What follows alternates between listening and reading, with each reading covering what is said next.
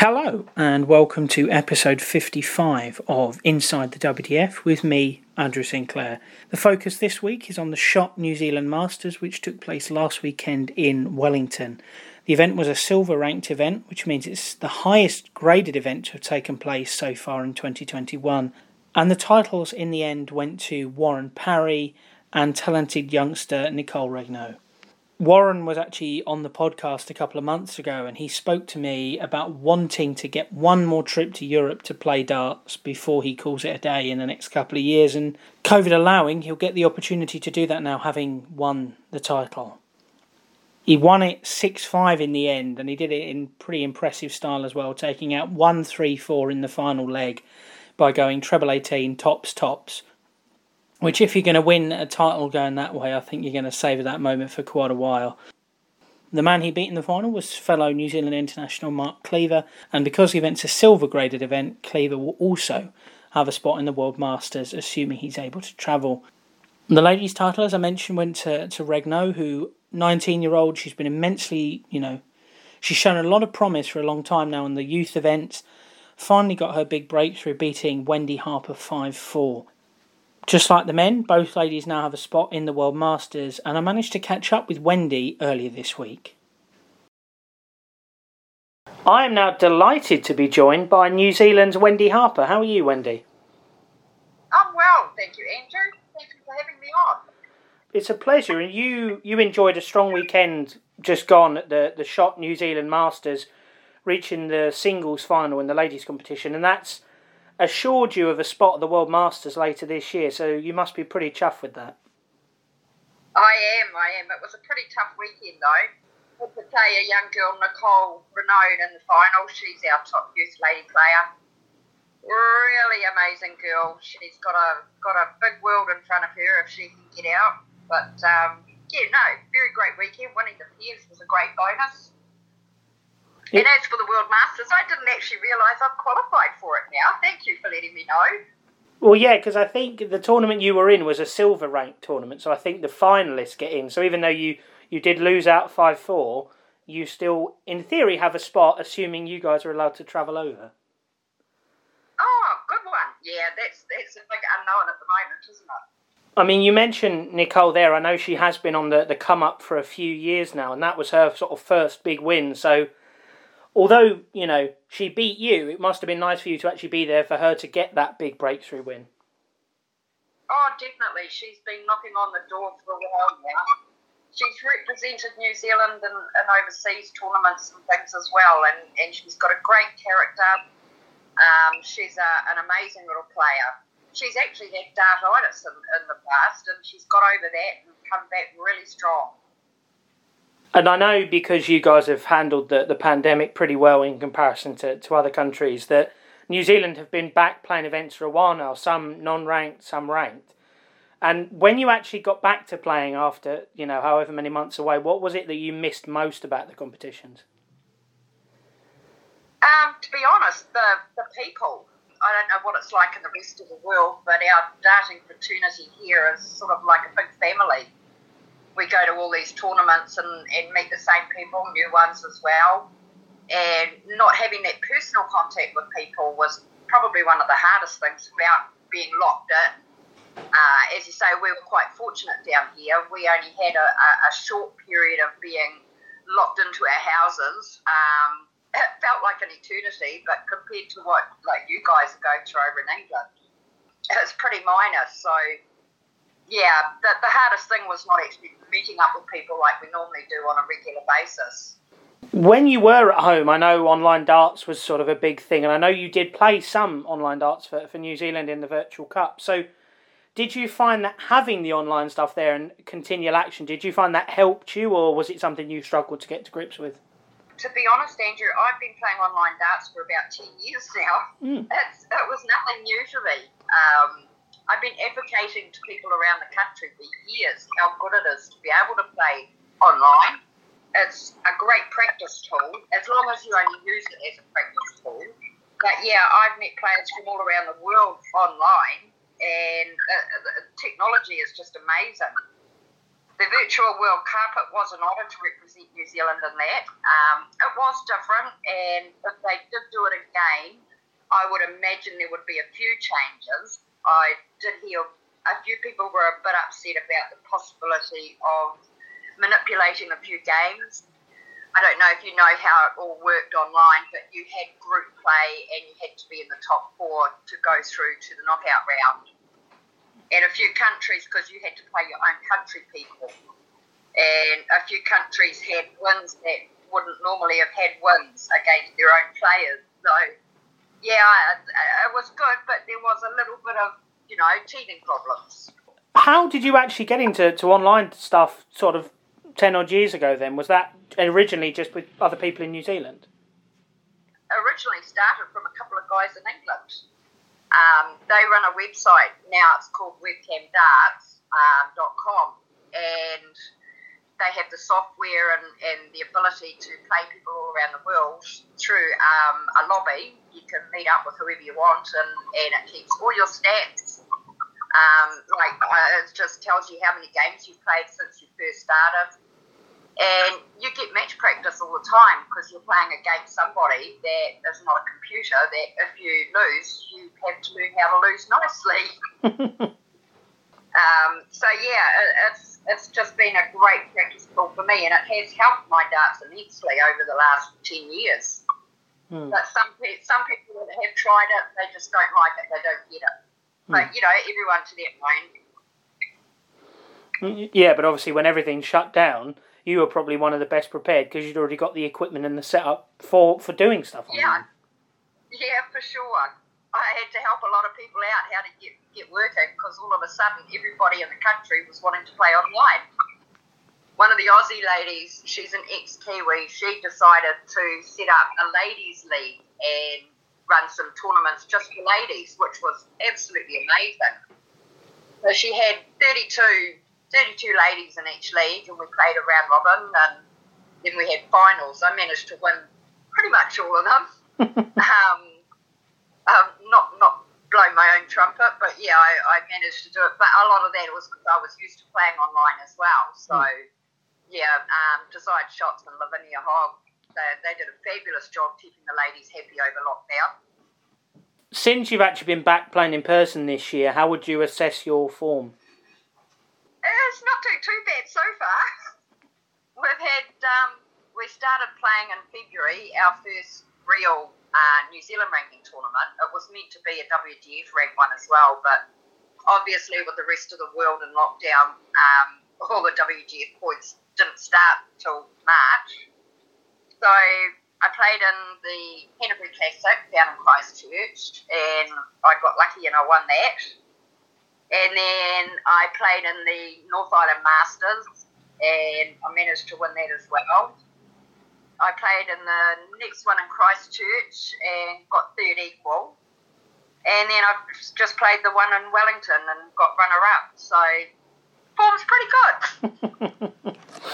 and in terms of, I know you've been playing a long time, and in terms of lady starts in New Zealand, where are the fields now in terms of numbers compared to where you started? They have dropped off, I've got to admit. And to be honest, I don't know how much to get the ladies back playing darts. Everyone says it's the prize money. The parity is, is quite distinct here between men's and ladies' prize money. But on the other hand, the entries going into the tournament is quite different as well. So, like this last weekend, there was 70 something of men in the singles and only 35 ladies. So, the prize money reflected that. Um, the ladies' money was half of what the men's was. But I think really New Zealand are going to have to start looking at a grading system. We have got an echelon of players that are classed as probably A grade players, and there's nothing for the lower ranked players to play for. They come along to these tournaments, but in reality, you know, your top 10 players are going to take out your tournament. Um, we don't have a grading system at all here, so like no club level. It's got to come from the top to start this sort of thing. Australia have a grading system, but it's going to have to be started at club level. But yeah, unfortunately, that um, that's probably not going to happen because there's a lot involved in, in keeping stats, and Kiwis just want to go and play. I know when I spoke to, to Bob Wilson, the, the chairman of the New Zealand Darts Council, a little while ago, he said that getting more ladies playing was something that he was focused on, but obviously that's going to be, you know, a challenge moving forward from what you're saying. Yeah, yeah, definitely. Um, even at club level, we're struggling to get lady players into the clubs to start with. I shouldn't say it's not a predominantly male sport, but we tend to have more male players in the country than we do female. Um, and I don't know how to encourage more females into the game. It's just one of those things, I suppose. But yeah, um, maybe if we can get more sponsorship directly for ladies and maybe have a bit more of a grading system, might encourage more ladies to play. Throwing it back originally for you, when did you actually first get into playing darts?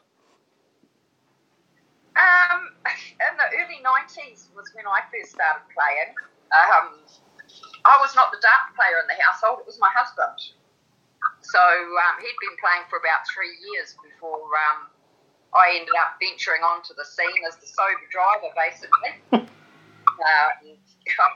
played for a few years and, yeah, slowly got better and better. So, had you played any other sort of sports before that point, or was it just darts for you? No, no. In my early days, I played a lot of badminton, and then I progressed into playing a heck of a lot of squash. And then squash killed my knees, so I had to give that up. And at the same time, Rex is needing players for his team, so I couldn't play squash anymore. So he got me into being their spare body. so when was it then that you actually sort of started playing in events and competing and thinking, you know what, I'm actually quite good at this darts game? Um, it, it took a long time of um, oh, what? How can I put it? I'd have I'd play for a few years and do sort of average, and then I'd have a few years off, and I'd come back again to the to the sport, and each time I'd come back, I'd sort of be a little bit better. And it really wasn't until the last ten years, I suppose, that I've, I've had to realise that I am actually pretty reasonable on the dartboard but yeah, it's taken a long time, and, and I haven't put 100% in probably until the last seven or eight years. It's been being a dairy farmer uh, sort of pretty much kills you for playing a lot of tournaments. So until we retired um, in 2012, I hadn't really put 100% in.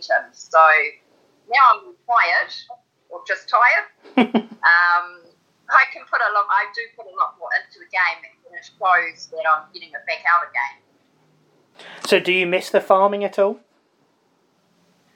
Uh, not now. it took about five years for it to get out of my system. Um, dairy farming for 35 years, it's all we knew. But uh, yeah, no, I, don't miss it now.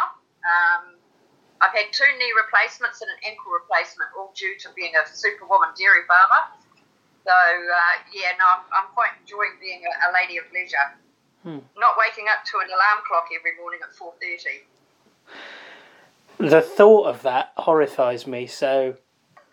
it's hard life. It's a hard life. This might this might be a silly question, but when you had the, the knee replacements, did that affect your throw at all? Uh, yes. in recovery, my throw improved, believe it or not. And the mere fact, I don't know if you watched Dimitri when he had his knee brace on, his body was totally still. And apparently that's what I was like when I was on crutches after my knee replacements.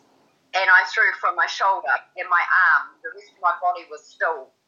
But now my knees are fine. Apparently I lurch a lot now. but yeah, there is something in, in your stance and um, having the mechanics doing the right thing. Hmm. When was it that you actually won your first sort of senior ranking title then? Probably the first really big one I won was in 2012. Um, we travelled over to Australia, a big, big team of us went over there for a um, five day tournament. And I made the final in one of them. Um, first time I'd ever been up on the big, big stage. Like, we're talking all the lights, the big TVs, Russ Bray as the caller, Phil Taylor and Simon Whitlock in the house. And I played Mayumi Ouchi in the final of one of the tournaments. and I was like a little scared rabbit. I didn't know where to stand, what to do. I ended up getting absolutely annihilated, 6 0, I think it was. And then the next day I made the final again, and I managed to take the win out. And that was just such an amazing feeling. I was so proud of myself. And what made it even even harder to, to, to explain um, at the prize giving, Phil Taylor and Simon Whitlock were up on stage, and I didn't even stop and shake their hands. I just went straight up to the concierge to get my trophy. and, and as I was standing up there, all the all the Wainui boys from back home here that were on the tour broke out in the haka. The whole like there was hundreds of people there, and it was just electrifying. And I was just so proud to be a little Kiwi girl over there. So yeah, that, that was probably my most most enjoyable and memorable win that I've had. Yeah, I mean that sounds amazing, and is I know your Facebook profile picture is a picture of you with Phil Taylor. So was that from that event? Yes, that's the one. I managed to get a one-on-one talk with him in the back room, being one of the the actual winners of one of the tournaments. It was one of the privileges I managed to get. So I did actually meet Phil personally. He'll probably never remember it, but um, I'll remember it for the rest of my life. So from then on, when was it that you actually got your first call up to, to play for the New Zealand national team? Um, I played last year for the oh, 2019 for the New Zealand Dart Council team. Um, over here, we have we actually have three fractions of darts, which is one reason we struggle for numbers. We have our um, Darts Council, which is aligned with WDF. We have um, DPNZ Darts, is aligned with PDC, and we also have another one called Clubs New Zealand Darts, which is a New Zealand working men's clubs organisation, and they run local, national, and island tournaments. So I have represented both the um, DPNZ and the Clubs New Zealand in teams over in Australia. But my, my first year being selected to play in um, New Zealand Dart Council was 2019 in the World Cup in Romania. Coming over f- for that World Championship in Romania, what was that experience actually like for you? Oh, the first time to put on that shirt was just such an amazing feeling. It, it, all, all my hairs on my arms stood up when I put it on. Um, even though I have represented New Zealand in other codes, that was one code that I had not managed to get to that top level for some reason. Um, but yeah, I put a lot of effort in. I won a lot of the ranking tournaments during the previous year, and it was my goal um, to try and make that team. And, and, when I did get named for it, uh, I had tears rolling down my face. Uh, I was a bit of a blithering idiot.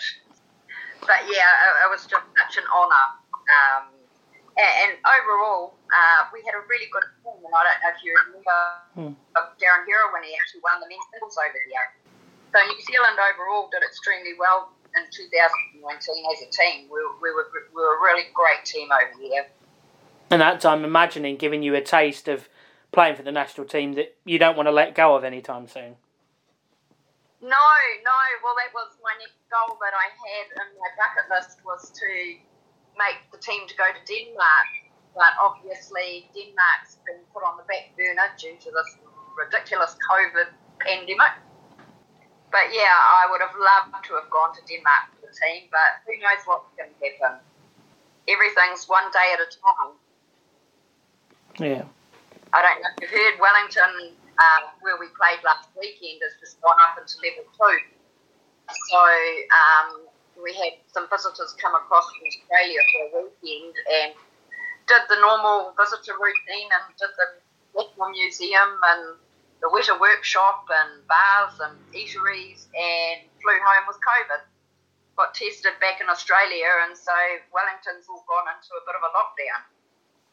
Hmm your government and I know Australia as well have been very very reactive to you know whenever a couple of cases have arisen they've been very reactive which is sort of quite different to how it's been over here so has that sort of chopping and changing been an issue at all for you oh totally you can't you can't make plans Um, and it's one thing I found hard this year. I've, I've always had a goal for the last five years. Um, and I can't set any goals at this stage because there's nothing's guaranteed. You can't, like I've booked to fly back to Wellington next weekend. I don't know if I'm going to to over or not. So yeah, it's, it's impossible to make any plans because they just get turned upside down. So yeah, as far as the future for me goes, I can't really, I can't find out what I want to do because there's nothing that's guaranteed. Yeah. Even making the, the World Masters, um, you know, I'd love to have an opportunity to go back and play in England again. I thoroughly enjoyed it when I went over there last year. But you can't book a ticket because it costs a fortune until the very last minute. Yeah this is going to now sound a bit daft, but have you got any specific goals for yourself in darts in terms of just what you want to achieve? Not necessarily just this year, but sort of more broadly. One of my goals is to be able to go over to the Northern Hemisphere and do six months on the European circuit. Whether that will ever happen or not, I don't know, but that is one goal that I would like to do. Um, the opportunity, the amount of um, tournaments that are available over in England and Europe um, is just phenomenal. So to be able to go over there for a six month stint and, and do as many as I can would, would be amazing.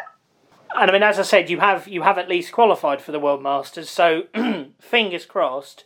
You know, at the end of the year, you'll get to over. You'll get the chance to come over to to Assen, and maybe by then you might even have topped the you know, New Zealand ladies rankings and have a spot in the World Championship to look forward to. Well, this is true. You, I've always said you have to have a goal. Every year I have set myself goals and pretty much achieved every year. Like one year it was to end up being ranked number one in New Zealand at the end of the year. So I went to as many ranking tournaments as I could and I reached that goal. Another one was to win a national title. Um, so yeah, I've always worked on having a goal for something to work towards. But yeah, as you say, at this stage in, in the year, we're just taking each tournament day by day. Um, it, it's pretty hard to set a goal when you know that the goalpost keeps moving on you. Yeah, I can imagine. Well, thank you so much for your time today, Wendy. I really do appreciate it. It's been lovely speaking to you, and you know, hopefully you do get over to the World Masters later this year because I'm looking to be there, so we can have another chat then. Oh, that'd be amazing. And thanks so much for your time, Andrew. I really appreciate it. Thank you very much to Wendy for her time. I really enjoyed talking to her, and thank you guys for listening as always. Next episode will be out next week, and that'll be with the two winners of the other event that took place last weekend, which was the Cherry Bomb International in Fort Lauderdale, Florida. And they were Danny Warmack and the Dutch Dragon, Jules van Dongen. In the meantime, check out more of recent episodes of the podcast, including my chats with Richard Ashdown and the Gibraltar Open winners Gavin Smith and Laura Turner, wherever you get your podcasts. I've also been doing a fair bit of written work recently, which you can find on Darts Planet TV, Women's World Darts, or on the WDF website itself, which was a pretty cool thing. But uh, I'll see you guys next week and stay safe in the meantime.